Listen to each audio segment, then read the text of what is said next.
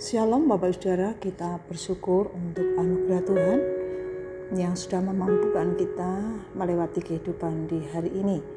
Kita bertemu kembali di renungan malam, mari kita tetap setia memperhatikan relasi kita dengan Tuhan agar di dalamnya kita dapat menjalani hidup berdasarkan firman Tuhan. Sebelumnya kita berdoa. Bapak yang di surga kami bersyukur untuk kesempatan malam hari ini kembali boleh meluangkan waktu untuk membaca dan merenungkan kebenaran firman-Mu. Kami mohon hikmat Tuhan membuat kami dapat memahami dengan benar apa yang sebetulnya Tuhan mau pahami melalui kebenaran firman-Mu itu. Berbicaralah ya Tuhan, kami siap untuk mendengar. Dalam nama Tuhan Yesus kami berdoa. Amin. Mari kita memperhatikan dari kitab 1 Yohanes pasal 4 ayat 1 hingga yang ketiga. Demikian firman Tuhan. Saudara-saudaraku yang kekasih, janganlah percaya akan setiap roh, tetapi ujilah roh-roh itu, apakah mereka berasal dari Allah. Sebab banyak nabi-nabi palsu yang telah muncul dan pergi ke seluruh dunia Demikianlah kita mengenal roh Allah. Setiap roh yang mengaku bahwa Yesus Kristus telah datang sebagai manusia berasal dari Allah. Dan setiap roh yang tidak mengaku Yesus tidak berasal dari Allah. Roh itu adalah roh antikristus dan tentang dia telah kamu dengar bahwa ia akan datang dan sekarang ini ia sudah ada di dalam dunia. Dalam ayat sebelumnya dikatakan bahwa Allah ada di dalam kita. Hal ini menunjukkan bahwa Allah tinggal bersama kita. Mengingatkan kita dapat mengetahui apakah pengajaran yang kita dengarkan itu benar berdasarkan firman Tuhan. Beberapa orang percaya saat itu terpengaruh dengan ajaran-ajaran dari guru-guru atau nabi-nabi palsu. Sehingga Yohanes mengingatkan supaya mereka berhenti mempercayai ajaran mereka.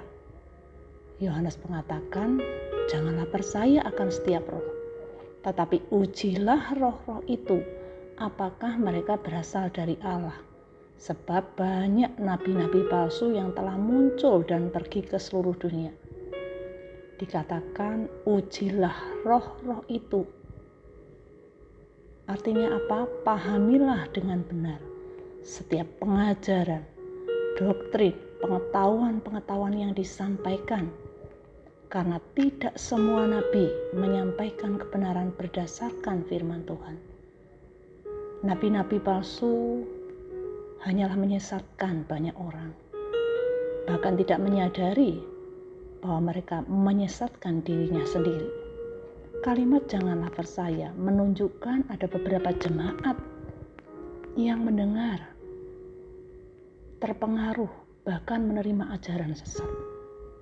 Untuk menguji apakah yang diajarkan berasal dari roh Allah adalah melalui pesan pengajaran yang disampaikan maupun kesaksian hidup dari nabi-nabi tersebut. Perlu diuji pengajaran dan buah dari yang diajarkan, yaitu perbuatan. Dengan demikian, sangat dibutuhkan pemahaman yang benar terhadap setiap pengajaran yang kita dengarkan. Karena banyak nabi-nabi palsu yang mengajarkan pengajaran yang tidak benar Salah satunya adalah tidak mengakui bahwa Yesus tidak berasal dari Allah. Nabi-nabi palsu tidak mengakui keilahian Yesus, tidak mengakui bahwa Yesus adalah juru selamat, menolak bahwa Yesus adalah Allah yang datang sebagai manusia untuk menyelamatkan manusia. Marilah kita waspada dalam mendengarkan setiap pengajaran yang disampaikan apakah benar berdasarkan firman Tuhan. Ingatlah kebenaran firman-Nya. Yesus Kristus telah datang sebagai manusia. Dia adalah Allah yang datang untuk mencari dan menyelamatkan kita, orang-orang berdosa. Mari kita berdoa. Bapa yang di surga, kami berterima kasih. Kembali firman-Mu mengingatkan kami agar waspada terhadap setiap pengajaran yang kami dengarkan, pengetahuan yang kami dapatkan. Tuhan tolonglah kami, berilah kami hikmat bijaksana, agar kami dapat memahami, menerima pengajaran yang benar dan itu membuat kami dapat menjalani hidup ini dengan benar membuat kami mengerti apa rencana Tuhan dalam hidup kami. Terima kasih ya Tuhan.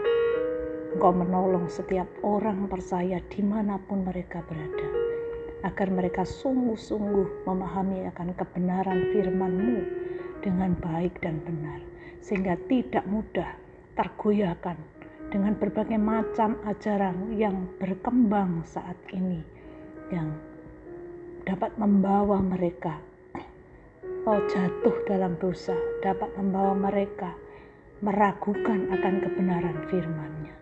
Terima kasih Bapa. Kami juga menyerahkan kehidupan kami, perjalanan hidup kami sebagai orang-orang percaya.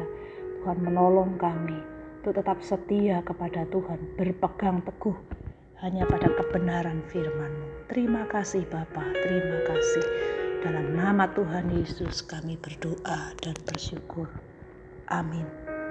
Bapak Ibu sekalian, selamat malam, selamat beristirahat. Tuhan Yesus memberkati. Amin.